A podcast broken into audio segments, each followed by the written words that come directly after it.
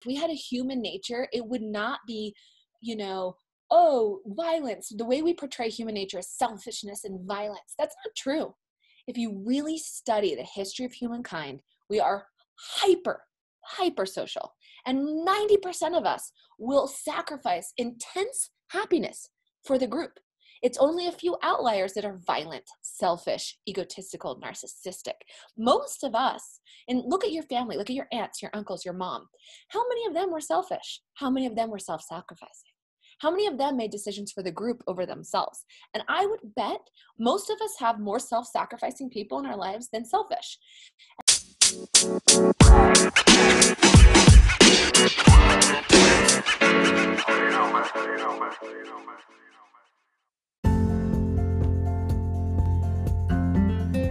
Hi, welcome to the Melrose Show.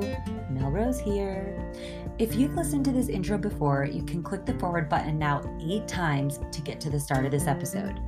So, before this version of myself, I was Anne, artist, fashion designer, professional model, TV personality, small business owner, real estate agent, placement agent, and an institutional financial advisor, all before stepping into my current role, which I love, in investor relations and podcasting professional.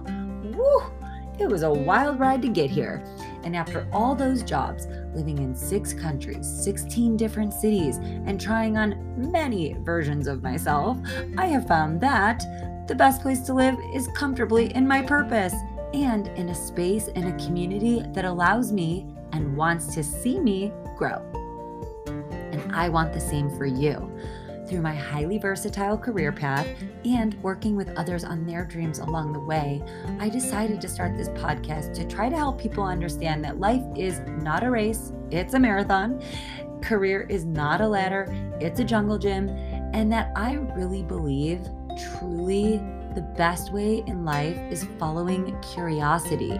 My curiosity has me focused on career, plants, shadow, light, and integration work, art, permaculture, and community building. These are my purposes in life, and for me, they all go together. They're topics that we will explore together throughout time on this podcast. And I come here to connect you to unique ideas from incredible people. The aim is to help us all grow more into our purpose driven lives. This podcast supports a community of amazing humans that meet on full moons to howl and heal. We are a global community. Many are interviewed on this podcast. And I invite you to join us offline after the show. Now, sit back, relax, and enjoy this exploration journey with people from around the world who have self actualized in their lives in some way. Hopefully, they will inspire you in your own authentic journey. Enjoy! Hello. Hey, how's it going? Good. How are you?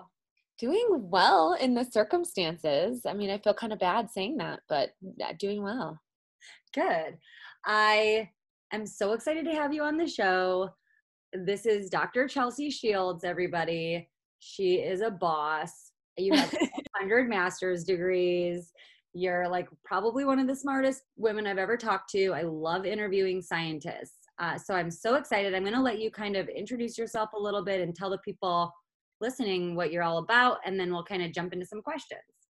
Well, you just made my day. So I am never told considered the smartest woman. Eh, so it makes me happy. I'm often underestimated.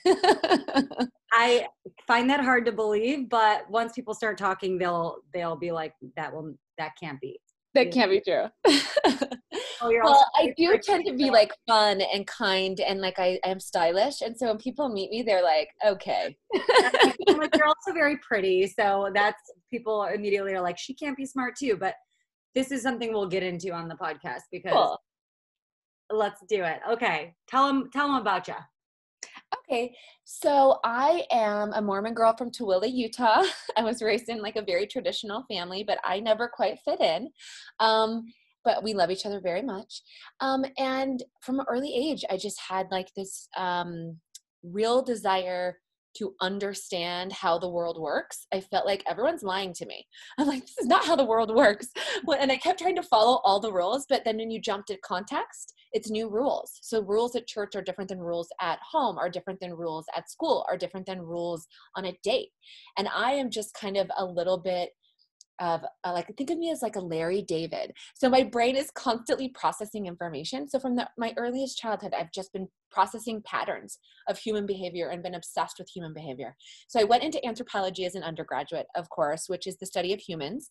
And i was really interested in culture and religion and how it shapes your mentality and how it shapes your decisions and how we look at that across time and space through humans. And i was able to do some amazing um, fieldwork in west africa where i worked with traditional indigenous healers with and we've had friendships for over 16 years now with some of them that we've been um, back and forth um, working together for for decades where we really try to understand their religion their culture and their healing practices and understand where they're coming from. And along that process we discovered that it's not enough to just understand the cultural side. What's happening there's a lot of biology happening. And so had to go back and do all my degrees at boston university again Uh, in biological anthropology. So that's kind of why it took me so long to graduate, but ended up with a bio and a cultural degree in anthropology. And what I studied was the effects of the placebo effect outside of medical context. So, what that means is we've done a lot of research on the placebo effect or how a sugar pill can actually change your body's physiology in biomedical drug trials or in research and testing. Um, we work i work very closely with people who do those kind of placebo trials. But we don't have a lot of people who understand how that phenomenon the ability to manipulate someone's physiology with a lie. How does that phenomenon take place outside of the medical world it's not something that evolved in biomedicine. Biomedicine's new, it's only a couple hundred years old. So, how did that placebo effect work outside? How does it work in marketing, advertising, politics, religion, manipulation, relationships, um, those kinds of things? And that's kind of what I've become an expert in.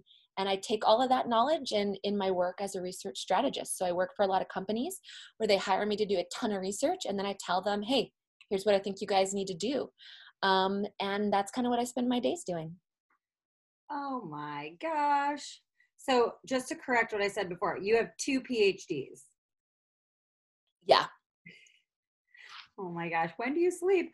Okay, so that is fascinating. It took a long time, and I got a lot of shit. And so I want any listeners here. we're talking about being real women, okay? So it took a lot of time, and I was a single mom, and I got had to work, and I had to get extensions, and I had a lot of people kind of give me crap for taking so long, you know? And I remember along the way being like, so grateful to Boston University as like the single mom that they like gave me an extra year and they like worked with me and I was like thank you and like some people got it and other people were just like you can't be a true academic unless you have your PhD and you have your books written by your 20s and you're in you know a tenure track position by your 40s and and the academic world has just changed so much that I feel like people who are really doing great things feel like failures all the time and it's not okay. I yeah, I do not believe that at all. I am totally of the mindset that, you know, if you can be 40 and be like, I think I want to be a scientist and go and study. And the coolest thing about your education process is that you did it debt free.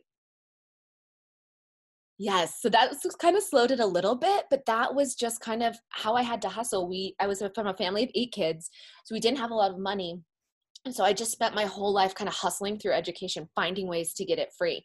So I led study abroads to I created the study abroad program to West Africa. So that's like kind of what paid for my trips to West Africa and my tuition at BYU. And then when I went to graduate school, I worked as an RA and I got, lived in the housing, got all these scholarships. So I was just able to kind of hustle my way through grad school okay, all the girls listening, if you think you can't, just re listen to this story, right? Well, and some of it's about being smart. So, one of the research I found is that you don't get master's degrees paid for, but I only had a bachelor's. So, I was like, wait, how do I get a P- PhDs? You can find scholarships, you can get those paid for. There's a lot of programs where if you have good grades and you have some experience, you can get your PhD paid for, but not your master's. So, I did a ton of research and found a loophole, which is to get apply, apply to a master's PhD program that has scholarships, because then you'll retroactively get your master's paid for. Earlier this week I was listening to these two guys talking on uh, Instagram live and somehow it it turned into talking about how which I'm just going to bring this up because it's it's very it's going to be in our in our conversations a lot over the next hopefully forever until it's fixed. But there's there was a lot of conversations about foreign languages being unable to flourish because of English. And I love that you've studied this because as I listened to these guys talk, it just it reminded me of when I was in Utah or, or Nevada, and I met we met with this. We were at the Aman, and we met with this uh, Indian chief, and he was talking about how the Native Americans are losing their language because it's a spoken language, and they they can't teach it to the kids in school.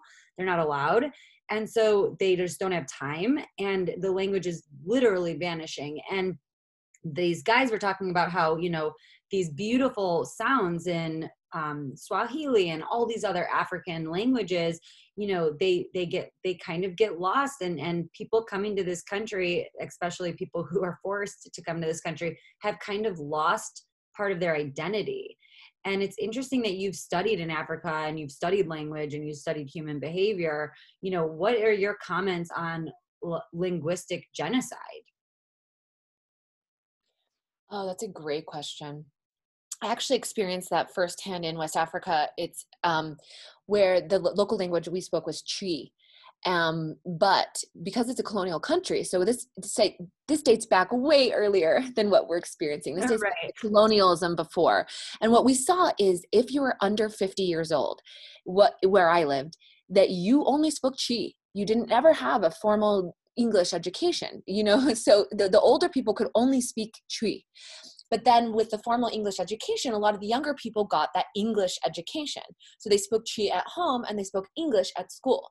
But what we began to find is, and not just me, what you know, what we're seeing cross-patternally, is that now we're teaching this whole generation in this worldwide language which really helps them for you know college careers sets them up to really be, be able especially with the digital world to expand further than even their parents could have expanded right and yet we are handicapping them because now those words, those complicated vocabulary that they would use in Twi to learn how to write poetry, books, movies, art from their perspective, they're learning all those words and that vocabulary in English. So the books that they're writing, are they saying those vocab in Twi or English? And that really shapes like your identity. And so this has like been an issue for for all of life.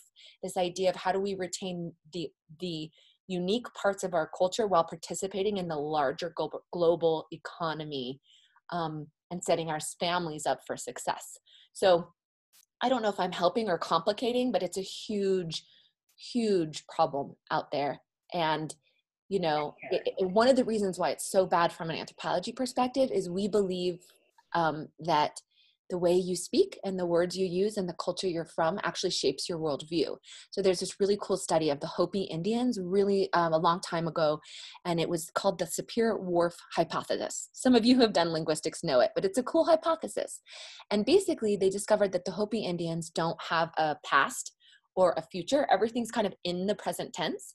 And so the argument was, do Hopi see the world the way we see the world with a past, present, and future if you don't even have past or future in your word vocabulary. Mm. And it's more of a cyclical time period and regeneration. And so it started, this was year, you know, hundreds of years ago, but it, it definitely started this mentality that the words we speak and the cultures we come from shape who we are. And if we lose those, we're losing pieces of our identity and how we see the world. So that's one side the second argument is we're just becoming more of a global people. And we're seeing that from year and year and year from, you know, social media to internet. It's exponentially happening where we're all sharing the same culture. When I was growing up, I did not have the same celebrity friends as my African friends, as my European friends, as my Australian friends, as my Japanese mm-hmm. friends. And today we're talking about the same movies, the same, you know, we're watching the same things on Netflix. We're using the same platforms. We're using the same apps. So we are losing some of that indigenous knowledge and there's a huge consequence.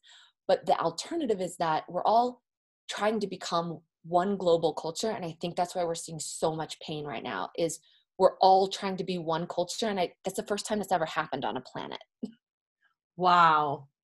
Well, okay, so many comments.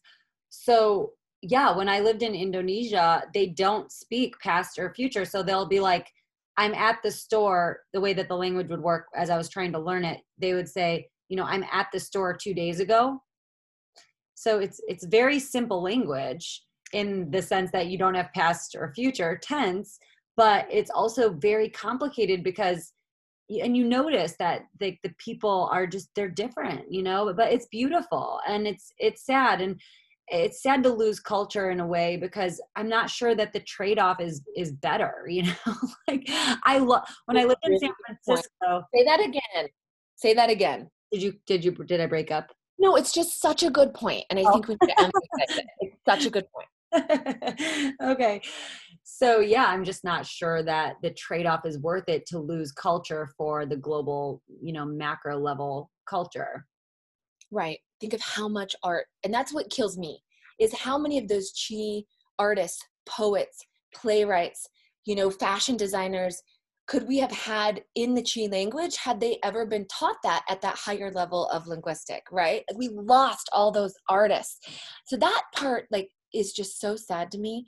Um, but you know, it, it's not new. kind of reminds me of San Francisco in a way because when I lived in San Francisco in 2002 to 2006, 2001, 2002 to like 2006, 2007, it was so awesome because, and don't take this wrong when I'm going to say it this way, but it's on purpose. It was such a segregated city in the sense that all the cultures were very much per- on purpose segregated so you would basically preserve the culture so you had you know all chinese in chinatown you can get the best chinese food and really classic chinese art and fashion. And then you go to south of market and it's all latin and it's it's um and and it's it's just really preserves the culture. You get the best food you know? You go to little italy it's all italians. You go to um all you know go you go to marina it's all white people. It's like you know not it's like decent food you know? Like but it just preserves the culture. You go to soma it was like all hipsters you know and like a little european you go you know and it preserves the culture and and when i go back to san francisco now i cry almost every single time because it's just so like whitewashed and it's so gentrified in a way where it just doesn't preserve this special art fashion food world that that kind of feels like you're in another country you know you're walking down these streets and you're like this is crazy like this Haight-Ashbury is all hippies. This is so crazy you know? So it's i don't know I just in other cities. I've seen that not as bad in New York, but I've seen that in like a Harvard Square. So Boston, I went to BU, and mm. Harvard Square used to be really interesting. It used to be fun. We used to take people down there. Now it's a bunch of banks. It's literally like a bunch of banks, and I'm seeing this across cities where we are losing these like cultural centers, and it is so heartbreaking. Yeah, I guess like what is the answer? Like where?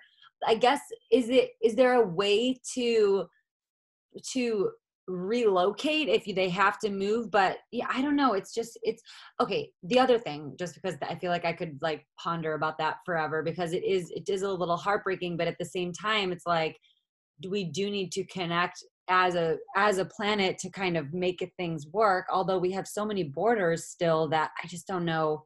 I think we need more compassion nurturing understanding in our leadership in every country uh, and more you know more women in roles of leadership to understand that like it's not worth losing the culture just to you know operate let's just say more efficiently.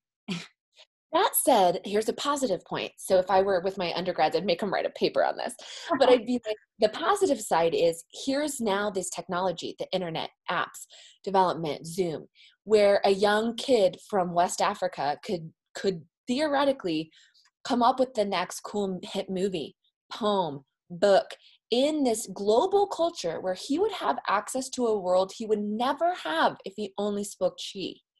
Right. So there's this whole other positive side too. Yeah there's this whole other positive side too where we're seeing these artists of diversity really making it in this global culture. And and again it's not as good as it could be but compared to the content i was watching 10 years ago i am watching content by women for women. Mm-hmm. i am mm. watching women of color uh, leads. Like these are things even eight ten years ago i wasn't seeing. So there is this positive side, which is as we all speak a global language, which I hate that it's hegemonic and white and European. And I'm so sorry that that's like what the language has become.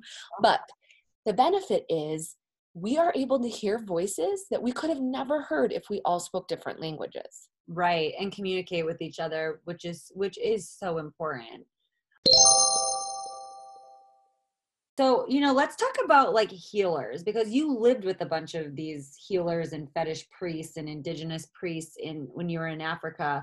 And one of the things I noticed when I was like uh, hearing about the Native Americans losing their language is that they're losing a lot of uh, connection to nature and a lot of ways that they heal that really could be effective on on you know the Western world. But it's like they're these ideas are just disappearing so what did you learn from from them i guess on top of everything else Oh my gosh, so much. Um, you know, I'll say one critical thing and then I'll just say the positive because we don't need a lot of critical. I'll just say one quick. So one critical thing. I know I'm a positive person. So one critical thing. I am. I'm hopeful yeah, we are seeing companies we have for a long time that have gone in and found the like special ingredient and then make this multi-billion dollar company in the US and like the people who have been using that ingredient for how many years are not benefiting from that ingredient. So that is definitely something that is an issue. That said, um, what I learned from these healers are let me give you just two like amazing things I learned. So the first one I learned is this thing called the pain overlap theory. So it came out in 2013 with the Eisenbergs, Eisenbergers, and they're a couple um, and Matthew Lieberman. They're a husband-wife team from San Francisco who really study social neuroscience. So how our brain is social. We know that our brains grew because of sociality. We know that only big brained animals the only big brained animals are those who are social. So we know our sociality has a lot to do with our brain and a lot to do with the way we process things. And they came up with this brilliant discovery in 2013 where we cannot feel physical pain and social pain at the same time. They discovered that we use the exact same neural pathways. So, the reason why that's important to everyone listening on the call is they were the first people to really discover why teenagers self harm during times of great emotional or social pain. And it's because you cannot feel those kinds of pain if you're cutting yourself, or if you're binging, or purging, or if you are getting a tattoo, or if you are exercising to extraordinary lengths, or if you are anorexic, or if you are addicted to alcohol, or if you're watching porn. Like all the things we get addicted to are kind of ways to, for us to not feel such social pain. So they invented this really cool thing that we discovered like oh my gosh this helps us understand social pain and physical pain and those neural pathways. So the cool thing i discovered in west africa was i was trying to see if that's the case over there. And i discovered all of these different scenarios. Obviously it's not conscious where the healthcare workers were using social pain to mitigate physical pain. Because where i did my research was way out and i mean no no fresh water no showers no we were in the middle of nowhere and there's no pain medicine and so it's kind of this idea in a world with no pain medicine, how do healers manage pain?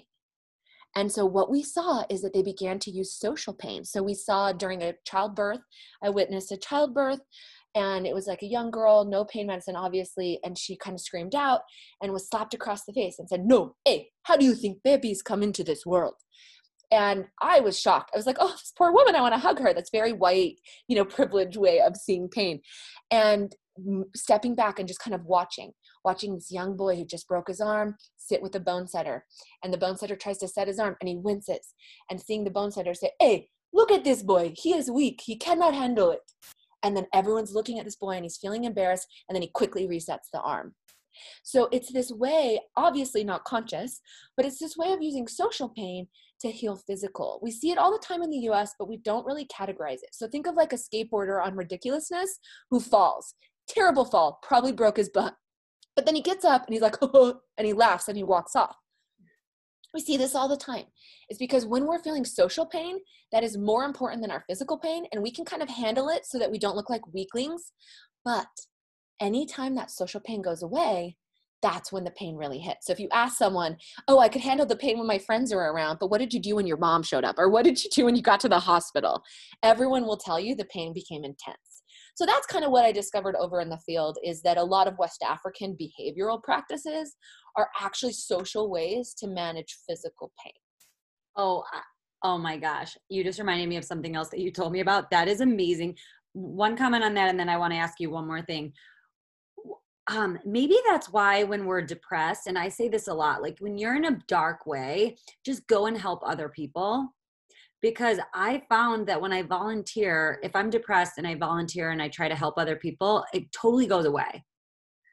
And it's not even a distraction. It actually feel I physically would feel better when I'm volunteering my time. So maybe there's actually neuroscience behind that. I mean, that's pretty I mean, you just said there is. That's pretty fascinating. Totally. Well, and even with that, what we find this is why meditation is so important. And this is a little off off topic of pain, but what we're finding, especially with depression, what you're saying is like being in the present moment.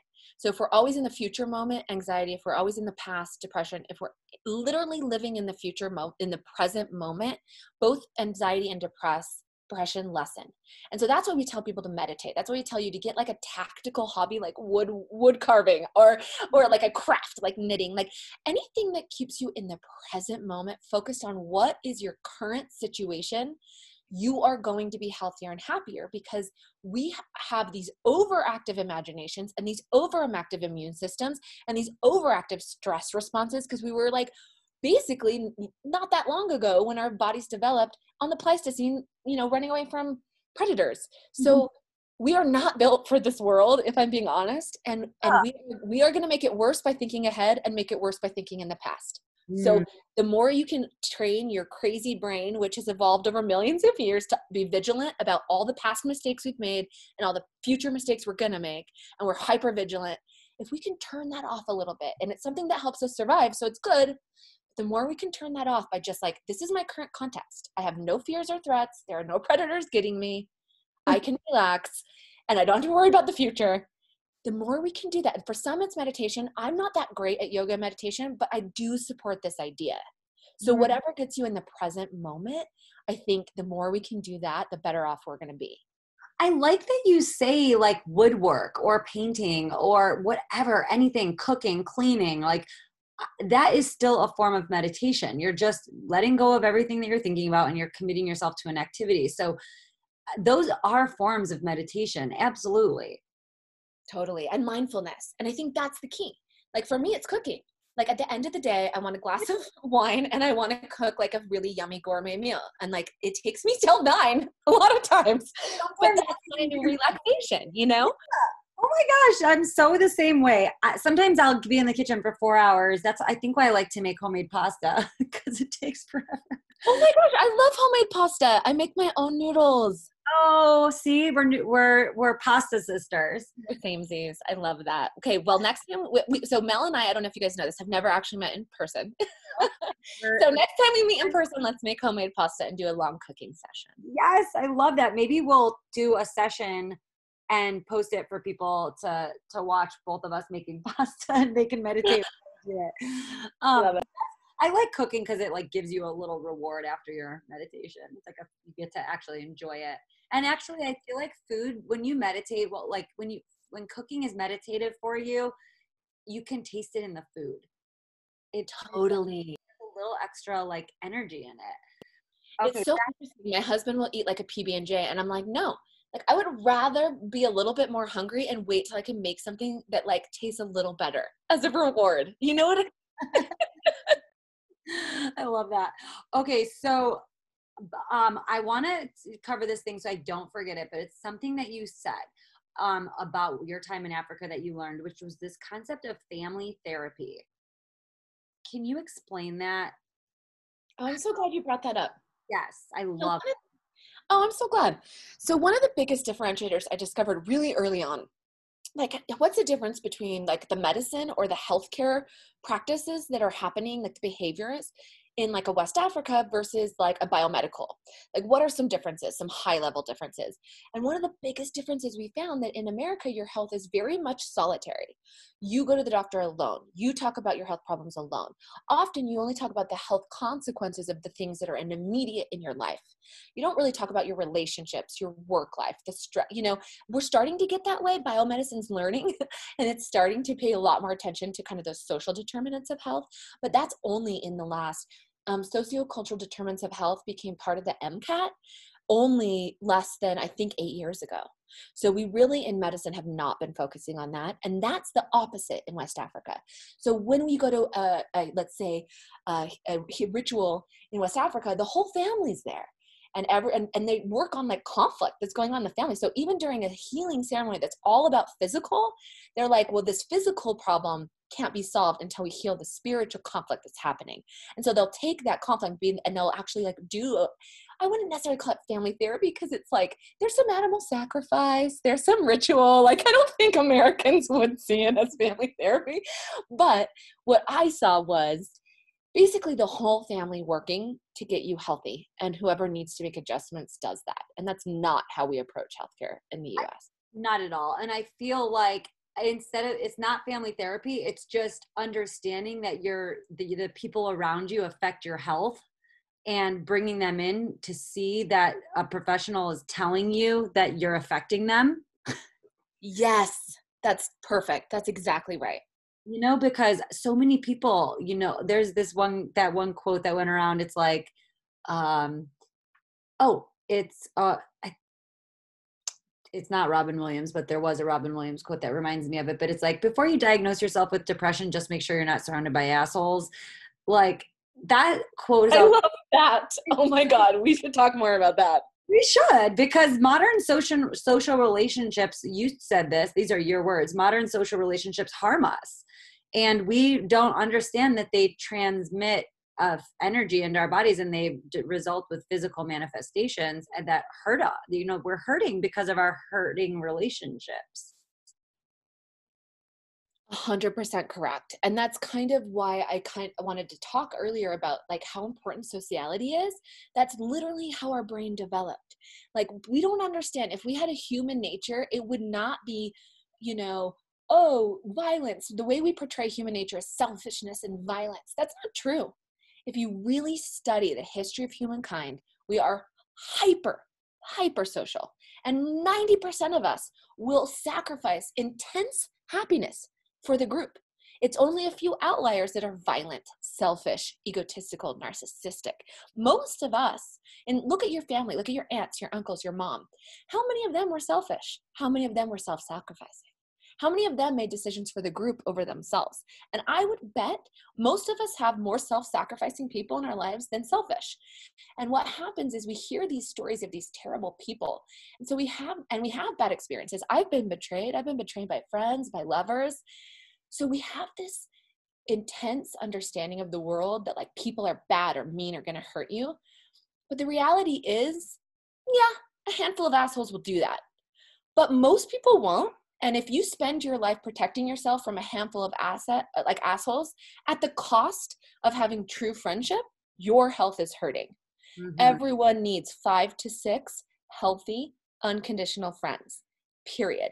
Like most humans had over 6 friends less than 50 years ago. And now most humans have three or four, and it's even getting worse. And as you get older, you have less. So that kind of idea of our social group, our community, it's been overtaken with institutions, and we've lost that. Um, we've lost that deep vulnerability that sociality actually needs. So I have a ton of people in my family, but none of them support my bisexuality, or none of them support my lifestyle, or none of them support. So I can't include them in mm. my closest friendships because they don't give me support. It actually harms me when I see them. So, who do I actually have that gives me that safe place? And that's what I want people to start thinking about. Have to surround yourself with people who love you enough to stay close to you, but give you space to grow and accept you for your expressions and and ha- create a safe space to communicate and you told me something like uh, 90% of communication is nonverbal and do you think that that's because we developed our brains developed without language for so long that we actually rely so much on nonverbal communication still to understand each other. Yes. And even more than that humans are think of us like have you guys ever watched x-men and everyone has a superpower? If humans were represented in that our superpower would be to read other humans without any words so we have the ability to read over 14,000 facial expressions in under two seconds. We have the ability, there's a great book called um, The Gift of Fear. And it's all about, from like a cop or forensic perspective, how most victims actually feel uncomfortable way before they're attacked. And that they know but they're being polite or they're doing social um, social norms rather than following that fear so it's all about the gift of fear that humans actually know whether they trust someone or distrust something someone within seconds. And it's really what we need to start teaching humans is trust those immediate feelings. We've actually gone away from those immediate feelings because we have culture because we have religion because we have and those cultural things are what are preventing us from really trusting our instincts. Yes. Oh my gosh that is so true. When I had this, I had a relationship, and the guy, I had two relationships, and both guys lied to me for over a year. And, um, first of all, that's terrible. Let's take a moment. Not well, cool. Sorry, Your primary partner should not be lying to you. Well, um, like one, they they lied about big things, you know, things that that that you know. The problem with lying is that when somebody tells you one lie, there's a million more to support it. So lying, you know, but I do think we become desensitized to understanding that we can read that communication. Muji? Right. And I think women especially are told so often, you're crazy. I've been told this my whole life. And I'm like, this pattern does not make sense. And I'm good at pattern recognition. And I still have people tell me, no, you're wrong. You're misinterpreting it wrong. And ultimately, I'm right. You're always right. We're always right. Our gut is like our strongest tool. I say that I say this regularly, but my mom got me a book, How to Never Be Lied to Again. And it gives you all these things that people do. You know, they cover their mouth, they look to the left, they do like that. It was literally like a, a tactile like checklist you could do if somebody is doing these things to you they are lying to you. If this is how they communicate with you non-verbally they they are lying. You know this is if this is a tell all that you know anthropologists can tell when they you know when they use these on people. And and i find it fascinating. And i, I wonder if the media the media and, and the way that our pop culture has developed you know we're staring at screens we're scrolling we have constant we, you know we don't even get one or two seconds to look at something. We get like 0.05 seconds to look at something now. Um, and I, I just wonder if like all this selfishness that is glorified and this egotistical and narcissism i just wonder if it's contagious.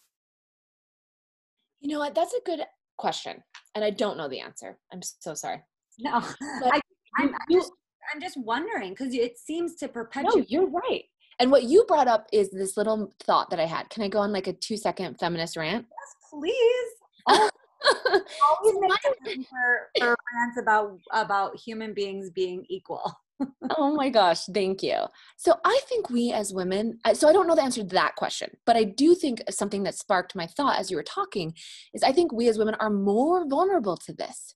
And it's because we have been raised in a structural inequality system. It doesn't matter how you how you phrase it there's inequality between men and women. And in those systems men benefit from that structural inequality. So women are have had to learn how to be not direct. We've had to so for example deborah tannen is one of my favorite um, authors on linguistics. And she talks about this whole thing about how when women want ice cream they ask their husband hey do you want ice cream they don't say, I want ice cream. and if their husband says no, then they're like, okay. But they don't just express what they want. And then she might be pissed at him because he said no. And he's like, wait, you just asked me a question. Like, so there's all these dynamics happening. And I feel like, yes, it's hard on the men, no question. But from that structural inequality, we are way more vulnerable to always second guessing those initial reactions we have. Because as a woman, I was told my whole life, I'm equal, I feel equal, but my religion told me no, there was a certain role I had to fulfill. Does that make sense? So, those initial sociological, physical, think of yourself as an animal. Humans are animals. We are apes. We are very smart And we are very pretty apes, but we are apes. And I think people forget that. We are animals. And like we need to pay attention to those immediate responses because that's our body after millions of years of training teaching us rather than those 30 years of cultural indoctrination we've had, which we've already learned 80% of that cultural indoctrination is false and bullshit. So women just need to start trusting themselves more, period. I agree. And I think it takes work. You know, I think you have to actually get quiet and listen to yourself and take notes. You know, like I always, if something happens in my life and I'm questioning it, I write it down. And then later, if it happened, I like put a check mark by it because that's where I know that my gut was right. And I know that that is a feeling I need to try to remember everything that I felt around it so that I can kind of encourage that feeling, you know? I've had multiple situations with people, you know, and I'm a big journal keeper. So where you know I, there's just something not right about her you know well she was sleeping with my boyfriend you know there's you know there's there's somebody in my you know wow. you know there's different things and you and I I look back and there's all these notes and it's like if I had just also said my stomach hurt um, I was sweating around her. You know, my body is giving me physical manifestations of my gut telling me not to trust this person. And yet you know i'm not listening to it like you said because i'm taught that the things that i think in my in my gut in my in my seated self are are not right you know? So i do think you can kind of keep track of it though. When you get those feelings it's good to write it down. Who are you around? Where are you? You know like write down the details. It, that you can grow your intuition. It is it is possible. 100% and you're going to make mistakes. So I had this bad feeling about a job a couple years ago. I just didn't feel good about it, but it made sense financially. It made sense from all the package. Like everything made sense to say yes. Mm-hmm. But I mm-hmm. just had this bad feeling. And I talked to my husband. We anyway, we ended up going forward. It was the worst job ever. and we both looked at that and said, we're never doing that again. So I'm a terrible journal keeper, but Mel is right. If you have that skill, go for it. For me, I've had to learn the hard way and realized like for example in college if i showed up to a class and the professor was like super anal and like here's all the rules i learned really quickly because i took so much school like this isn't going to work for me. I'll take another class i'll take another professor on this random subject who's more chill and i learned the hard way like that worked out every time every time i stayed with a professor that i thought was lame it was like a difficult class every mm. time i stayed with a professor that was cool it was an awesome class so i had to like learn that lesson same with jobs is I've had to just learn that lesson by doing it wrong a couple times that like it does not matter if the facts line up. If I don't feel comfortable, I'm going to pass on this opportunity. I love that. I mean, I I think that's so true. You know, you can everyone you know, you can say who's your favorite teacher. They it, they say it in 3 seconds. Like they know everyone knows who their favorite teachers were in school in school growing up and in college and in post, you know, post you know, any anything you're learning you can you can tell if you if you like the teacher or not and it's not just because you learned and you excelled it's because because you you they kept your curiosity they made you feel comfortable with it. It's it, we i don't think we as human beings can learn if we're uncomfortable like that. Right and you know uh, that's a good point. I think the same thing about safety.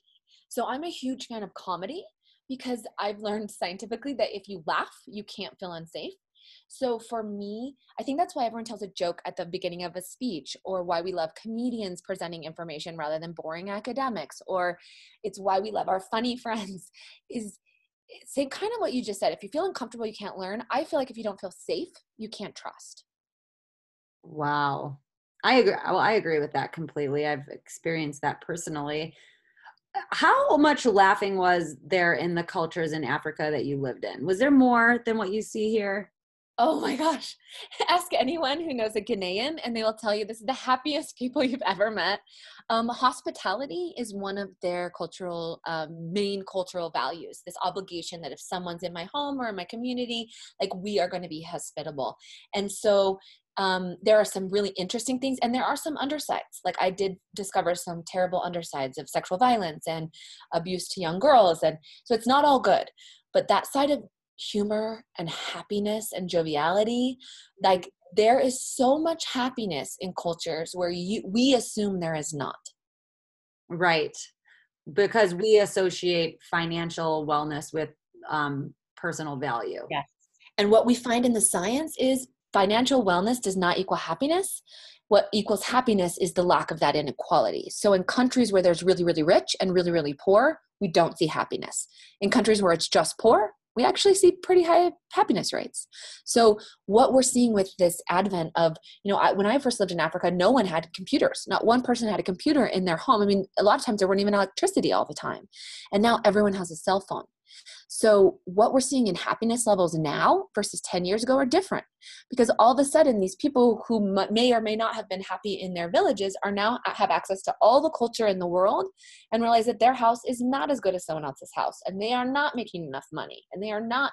So, with this internet, there's two good things, lots of good things equality, democracy, access to information but it also creates one worldwide culture where there are rich and poor and that decreases people's happiness. That's so interesting. Yeah. Did you feel the way people teach there was different also like in the the main you know the main tribes that you lived in like and i'm also curious about femininity because i find that it seems to me when we're in these really my the my favorite thing you said to me when we talked before was when you said, "Yes, I'm just unapologetically ambitious." and I'm like, I love that. You know? And and I feel the same way and I'm never going to apologize for wanting to aspire to better versions of myself. Um, but I do think we have to kind of pay attention to emulating men when we're kind of trying to step into positions of authority because I do think it's important that as women become higher up in every single industry you know and in developing and and you know these these countries that that we lead in a way that is a feminine because I agree. Yeah and i just i'm curious what it do you how did how did you study did you study either of those concepts so let me put that question and then i'll kind of talk about femininity yeah. in west africa because it is interesting. Questions so I actually have not owned that word ambitious until like I'm almost 40. Well, I'm 38, but like I have not owned that word till my late 30s and I've been ambitious my whole life and it's because like women in my culture who like wanted careers and wanted ambition it was kind of looked down on.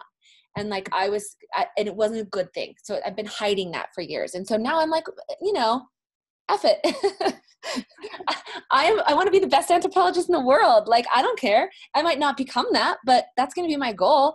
And you know, I, I, I love owning that because I think it opens the door for younger girls. That's kind of why I'm trying to be bolder than I naturally am. Is I l- talk to women our age and like especially women who have left patriarchal religions or cultures or families or relationships, and their number one piece of advice is, "I just wish I would have known earlier." And how do we get these younger women out faster? And so that's kind of what I want whoever younger is listening is our biggest advice if you could like learn from us is trust yourself sooner. Like do what you want, be selfish, be ambitious. Doesn't mean you don't have to be kind. And so that's kind of how I lead with my femininity is I'm very very very kind. So mm-hmm. even in like workshops when I have to say something harsh like hey, the money needs to be here by, you know, Friday or we're going to see a timeline problem, like I'm very kind about it. And I think that empathetic and compassionate and understanding in a way that I don't think a lot of male leaders are. So I'm still portraying that femininity, but I still feel like I never waver on like the hard points. So I can be firm if I can be kind. Right. You're assertive, but you're not, you know. Right. And I think early women in the workforce were doing that whole assertiveness without that kindness. And we just got portrayed as these bitches, which, no offense to them, they should have been bitches. They're bitch males. Why can't we have bitch females? You know? So, you know, I'm fine with the way that we've been portrayed.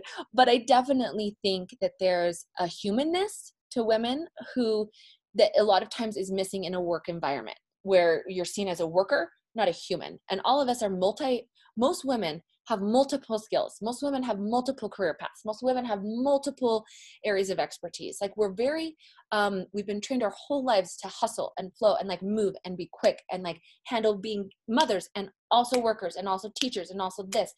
And I feel like bringing that to our leadership positions and seeing our people as whole humans is a way that we also can be different leaders than men while still not sacrificing assertiveness uh, financial reward, um, power, prestige, etc. Oh my gosh. Huh. every time that we, we you say something i'm like i have three more questions uh, one thing i do want to comment also to the younger viewers just to piggyback that is something that i read which um, maybe you can comment on as well is that women tend females tend to lose interest in math and science at the age of 15 if they don't have a parent who's in math or science fields and i think you know my dad was an engineer he left when i was 14 15 and i'm always wondering like would I have pursued science or something math related, you know, had my dad been around? And the reason I think that is because I'm so inventive. I love numbers and I love science.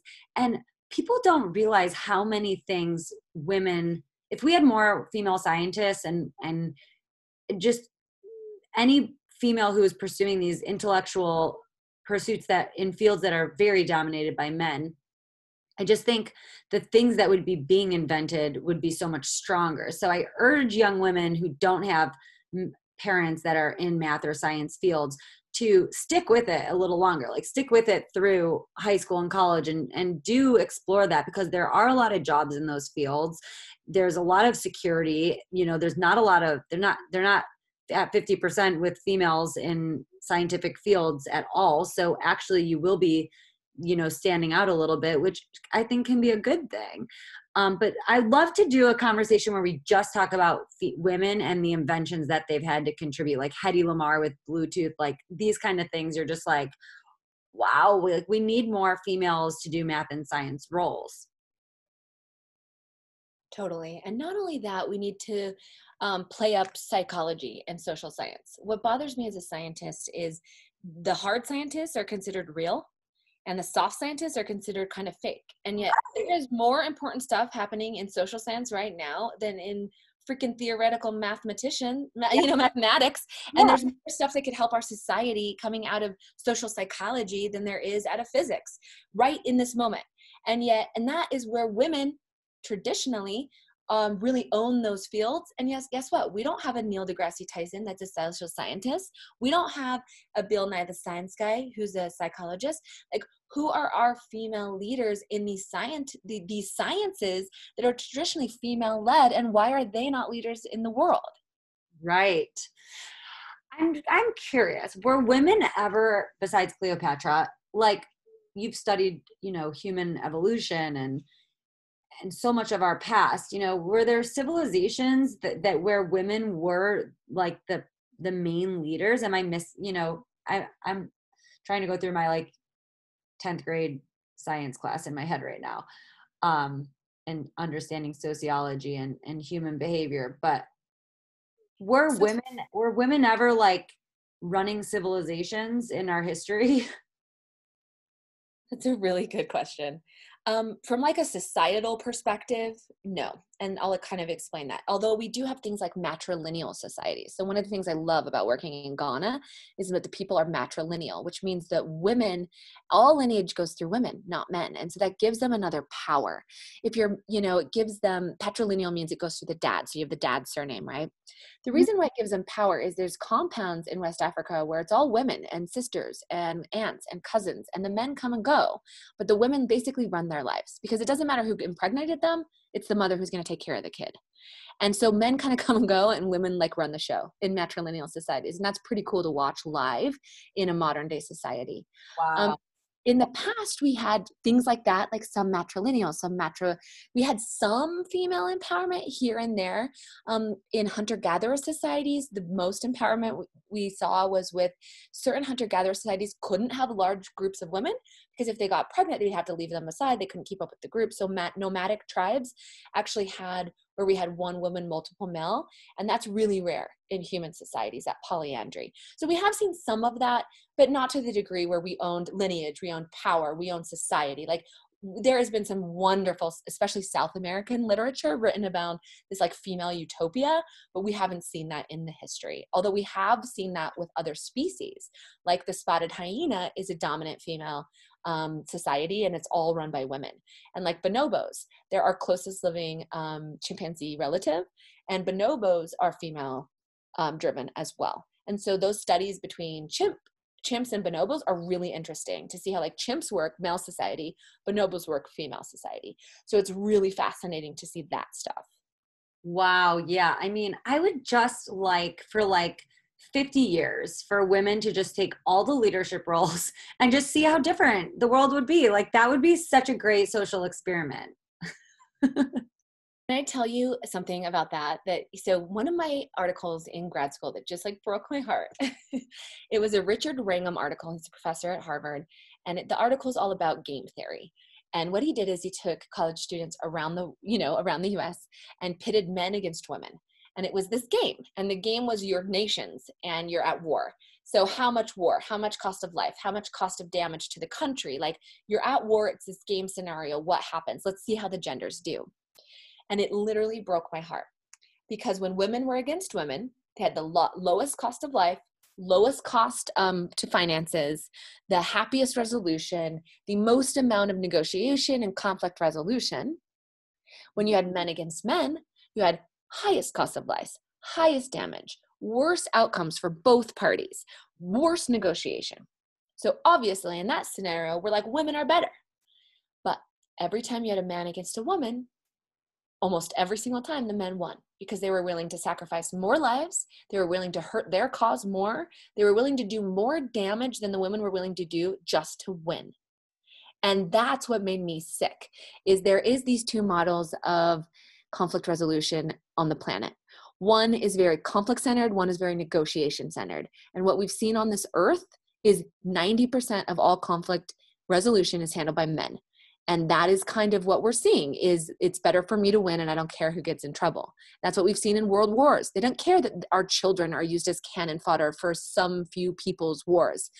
Whereas a woman would not make those decisions or, or, or from a bell curve perspective. We're not talking outliers and yet when we see women as the future leaders we don't see that as an advantage we don't see that as we should have hillary we see that as a negative that this some odd game that the men will always win because they're willing to do worse. But it's just like, why can't every single country have a female chancellor? You know, like Germany's doing pretty good with theirs. You know, like I just I just think wherever there's a male leader, there should be a female leader. You know, being a voice of reason. Like this, we don't want to like sacrifice human life, animal life, plant life you know for anything. Those are those should be our ideals you know? Like we need to preserve people and the planet above all else you know? Not just win win win win win win win win win let me ask this, Mel. This is a question I'm going to ask you.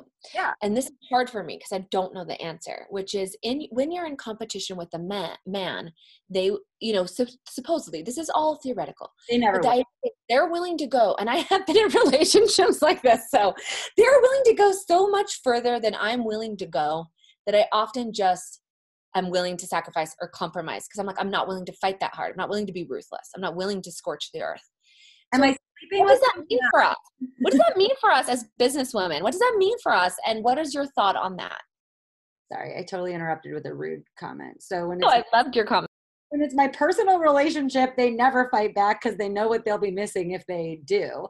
Um, when it comes to me against men in professional roles, uh, societally, I think for me, it's always a matter of coming to a debate prepared. So if somebody is arguing with me and they just, you know, go, go, go, go, go, I can almost guarantee you that the next time I see that person and have a conversation with them, they're going to have those same bullet points because that's their belief system and it doesn't change. For me, I'm first of all, I'm open conversationally. I'm open to my opinions, beliefs, all these things. I'm open to all of them changing. So that is one advantage that I have to a lot of the more masculine you know drivers that I argue with is that I'm willing to be wrong. I think the second thing is that I I will back out of a debate um, the first time and I'll come a lot better prepared the second time. And this I see works very well professionally because generally the people that you come up against are sticking to one story you haven't given them your belief system or your points or or your the things that you're wanting yet. So you can take time and articulate to them why your points you know need to be respected and how they kind of work with their their beliefs. And i think when you do that and you can do it in a calm way because i'm somebody who is hot blooded so i can't engage in conversations right away. Now if i have one minute with this person and i'm never going to see them again i probably don't actually even care but if i am going to try to win my point i'll try to listen to what they're saying saying actually hear it. I'll ask another question that i actually have no interest in hearing the the you know the answer to and i'll take that answer to take the time to formulate my retort and then i will give them something very witty something that hits one major point that will make them think about it for a long time. So i think i'm more of a strategic fighter and I, I i know when i've lost i'm willing to lose. I'm also willing to learn and i and i and i'm a question asker. So i think when it comes to fighting with with anybody i think for a long time i did go at it I know everything too, you know, I'm gonna like I came from it also from a very masculinized place. But I think as I get older, I just wanna I don't necessarily want to be right, but I want to be effective with my communication. And that for me is is something that I'm just learning as I get older to just nothing like I know that we're we're passionate about the things that are happening, especially societally, but nothing happens if we just yell in each other's faces.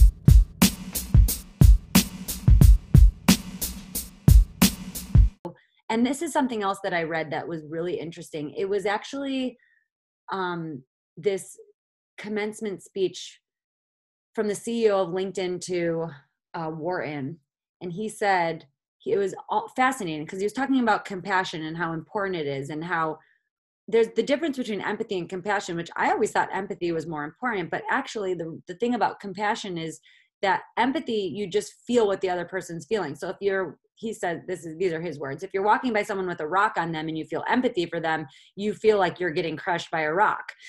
If you have compassion it's it's basically empathy plus action. So you can feel you can feel what they're feeling and then you can actually apply an action to alleviate the suffering. And and what he says is we have to one of the things that's damaging our culture is tribalism because we basically only listen to people with our belief systems, with our political sides, you know, our families.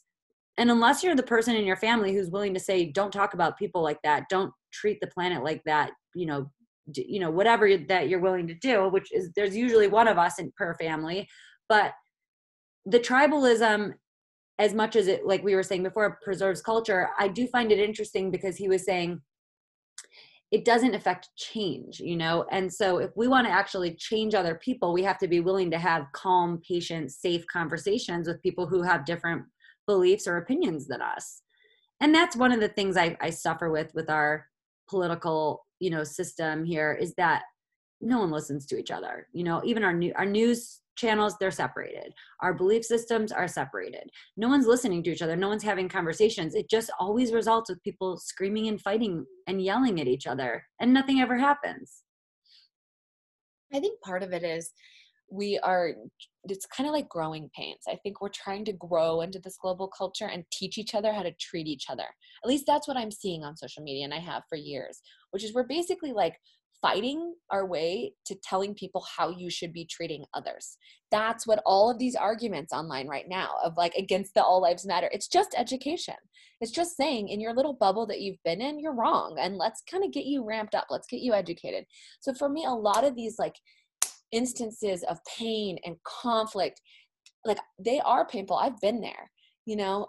However, to me, it's all good it is all getting us closer to where we're trying to get which is like this more compassionate understanding of the world.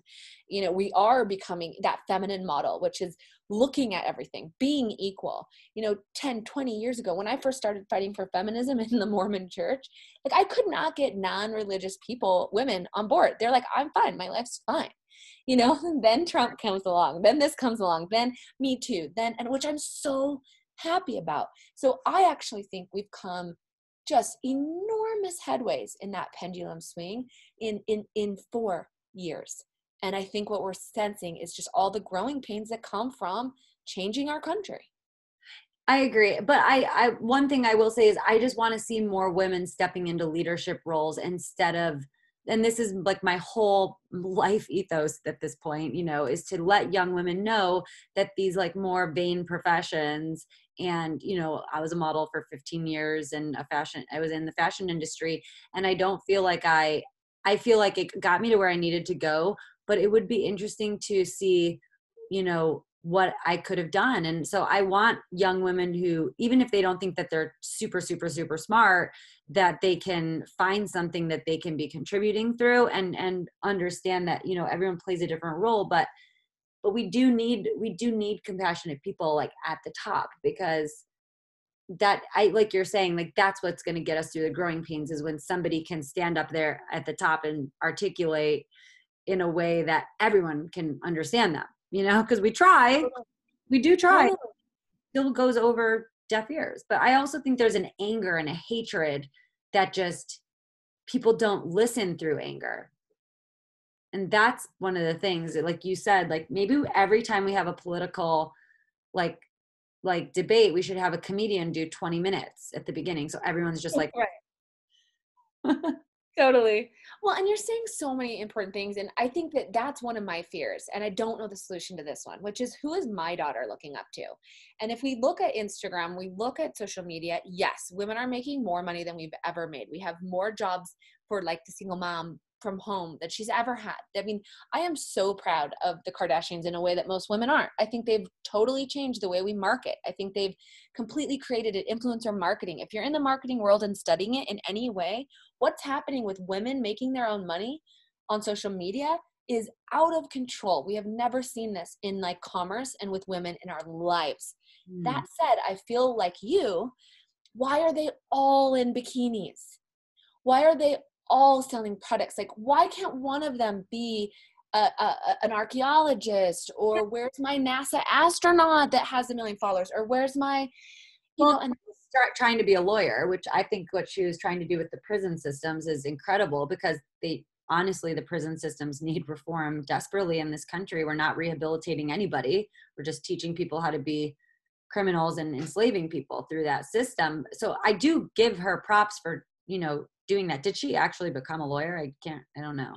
I think she's still trying to be, but I'm excited. And if Kim, I want to support someone like her. Like I want her to be a kick-ass lawyer, and like I'm going to give her work, you know.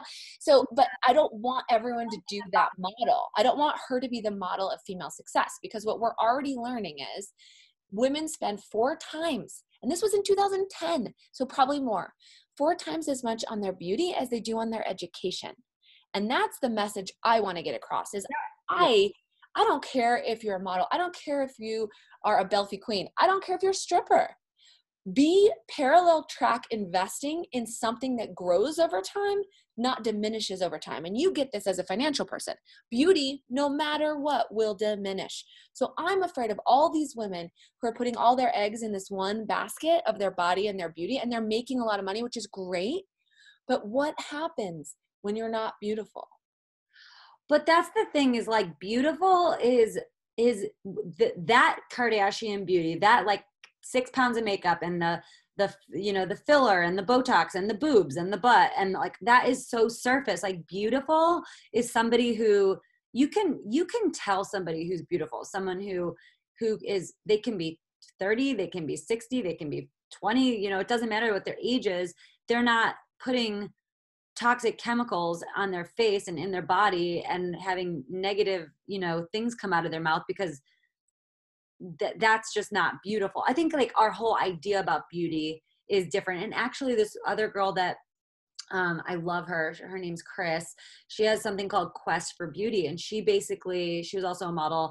She ended up getting really frustrated with the job, and she ended up just taking a camera and going on the road. She lived in like 12 countries and maybe more than that in like in like a year and she she went and she interviewed all these different cultures about what their idea of beauty is and by the end of it she discovered you know that it's it's internal. It it's not what you look like you know and and yes it's good to take care of your skin but you know i wear less makeup than ever and i i'm 37 and i look better than i ever have before. And it's because i work out every day and i eat healthy food. You know it has nothing to do with how much makeup i'm wearing and, and right. i the tox unless this is like the last thing which is a rant but the chemicals you're putting on your face. Just go online and look up the chemicals on the back of your makeup. I mean, they're antifreeze. They're chemicals that are proven to cause cancer in scientific studies. They're toxic, you know, stop using that. You know, we eh, they're going to keep selling it until we stop buying it. So, I think and I do think millennials are good about this where they're demanding transparency, cleaner products, you know, anti-aging in a in a natural way. But I think just you know be, being more natural is something I wish that we could see more in social media. And one of my girlfriends last year posted a picture, maybe it was earlier this year, and she said, you know, it took everything for me not to to post to Photoshop this, but I'm trying to prove a point because I want my daughter to see what I really look like when she looks back at my pictures. You know, I don't want her to think that she has to look like this thing. And it was, and she's like, and I, I urge, you know, 10 of you or, you know, to, to try to post a picture without editing it. Cause we're all editing our pictures and it's, and it's provoking this, this thing. Whereas if we all just are like, no, this is what I am. And I get it if you're making money off of your Instagram, but for the rest of us, it's like, I don't know. Do we have to be so photoshopped? Can't we just be who we are? Totally. And I think that's my question that keeps me up at night is I want my daughter to have you as her like person she's looking up to. But in the world of on-demand content, uh, do is it our job to make ourselves likable enough to get those those followers which i have no interest in even though i love what i do or is it the younger generation's job to become who we want them to become and become those influencers with more substance. Whose job is it? Like so i want women like myself on social media but i don't want to be on there. It's terrible. I'm not i'm not thick enough skin. So i don't know the solution i think. I'm looking to others of do we do we see these tools and use them as like this is our way to like get these young girls excited about more of substantive things but by so doing we need to participate in these systems that we maybe don't love or support. Right. It's like almost we need we need a new we need a new thing you know? It's time to have like a new platform where it's like it's not linkedin it's not instagram it's like somewhere in the middle you know? And it's it's just um i don't know just that's the problem it's you can't like censor but I, I, think it's also the responsibility of the people that are developing these apps to understand the way that humans evolve is going to be affected by this and and the the, the mentality of people because everyone kind of looks up to this technology in in developing nations and and now they're emulating it and and just we need to set a better example. I totally agree and you know if any of our, if any of your listeners have good ideas i'm open. And i think we do have people doing a great job. I think brene brown's doing a great job. I think yeah. glennon doyle's doing a great job. I think elizabeth you know um, gilbert is doing a good job. I do think we have women out there speaking truth and like on social media while being substantive. And i do think we're heading that way, way in a way we didn't have 10 years ago. Absolutely. I mean i agree with that. Okay so I'm I'm gonna slowly wrap us up because we've been talking for a while, and I'm not sure that I'll be able to get all this in. I mean, it'll, maybe it'll just be an extra special long podcast. But I wanted to ask you, you know, well, you just said who some of the people that you think are affecting change, but um, do you have like a couple book recommendations, or you know, women, even more people than you already said that you know you would have a younger listener kind of go and check out from besides you of course everybody listening should go and check you out 100% but like just like the top influencers of what kind of got you to think outside of your family's box and have the courage to kind of pursue something that you were curious about that didn't necessarily align with your belief system that you were trained to have? Oh, that's such a great question. Um obviously all of the 70s icons. I read a lot of Angela Davis and like Gloria Steinem and have a job before marriage and, you know, sorry, have sex before marriage and a job after, you know, that kind of advice that I always love. Um, right now, I'm reading Untamed by Glennon Doyle, and I think she does a good job kind of showing the ways that our sociocultural structures tame um, human, especially women, and force us not to trust our own selves. So I think that's a really good one right now. Um, I um, love the book Social by Matthew Lieberman. It's all about that social neuroscience and like how that our bodies have evolved to be social. Like even in our day downtime or when we're daydreaming, your brain goes into this process of default where it's using really little energy. But what it's doing is it's creating mental scenarios that are social. That's what we do when we daydream. We practice being social. And it's just this book that talks about how important your social life is. So I think that's one that I would totally recommend. Awesome. Okay, where can people find you? I'm going to put all your links in the information on the on the podcast, but if you want to drop some handles or your website or your books, let them have it. Awesome. So, really, right now it's www.chelseashields.com. So, just go to chelseashields.com. That's where my website is. And what I am working on right now is a book about social media. So, I've been off social media for two years after like having a big following, and I'm writing a book right now on that. So, that will be coming out probably in the next year, all about kind of how social media disrupts um, how our bodies have evolved to be social and like how we respond and how we effectively use social media. And so then i'm going to get back on social media. So in about six months to a year i'll start my social media and i will let you know that handle as well. Awesome. Wow that is i can't wait to read that. Um, well thank you so much for your time. I i love talking to you. I know we're going to have so many more conversations and I love talking to you. So I'm you you do something, invite me, I'll be there. Yes, awesome. Well, have a beautiful day. I know we're going to talk later, but have an amazing day and thank you again for your time and thank you for doing something that's so fascinating and being a woman that young women and men should be looking up to. Awesome. Thank you. That means a lot. You mm-hmm. too. How about we be like each other's like I'll have my daughter look to you because no one likes their own mom that much. No, just kidding. and like we all become each other's like um feminist icons and, and yeah. we we grow it that way. I'm doing with the goddess circles and that's what I'm doing with this podcast and and you know if and when I ever have kids you know I will have a great tribe together where we encourage the tribe to go out and talk to other tribes that don't believe in the same things as us and not try to convert, but try to understand and learn from each other. I love that. And that's very anthropological. You know, that's one thing you said that I love that kind of invitational rhetoric and being open minded and not ethnocentric and understanding that the way you see the world is just one in a million ways of seeing the world. And so that that anthropological view, that open mindedness, since the beginning of my career has always come in handy. So if we can give one takeaway, I think it's that. Yeah, for me, I got it through so much traveling. But I, if I would have just listened to something like this and learned and, and practiced that in my daily life, it would have served me a lot sooner. So I agree. Keep it open and keep it curious. Absolutely. and you're smarter than you think you are. Trust yourself. Yes. awesome. Thank you so much. Absolutely. We'll talk soon. Thank you guys.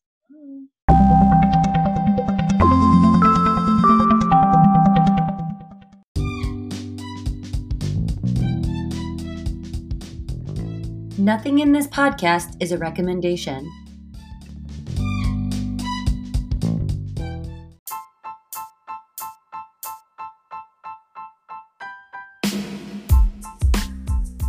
Hey, all you sea stars, goddesses, naiads, and Neptunes, aka the paradisiacs, who care about the important stuff. I hope you all found some inspiration today, and I hope to have your beautiful souls back for our next episode. This podcast supports a beautiful group of humans who gather on full moons, and to find a link for Howl and Heal and for our website with these episodes, details, and blog, head to themelroseshow.com. You can also connect with me on IG at Melrose Wild or at the Melrose Podcast. Again, this is Melrose. I hope after you listen to this conversation, you feel some magic brewing in your own destiny. Thank you for listening, and please subscribe or follow us to get updates on new episodes. And if you love this podcast, the best compliment is to rate us with five stars and maybe leave a little love note about how this podcast might be helping you. Have a wonderful day, and may the forces of wholeness and growth be with you all.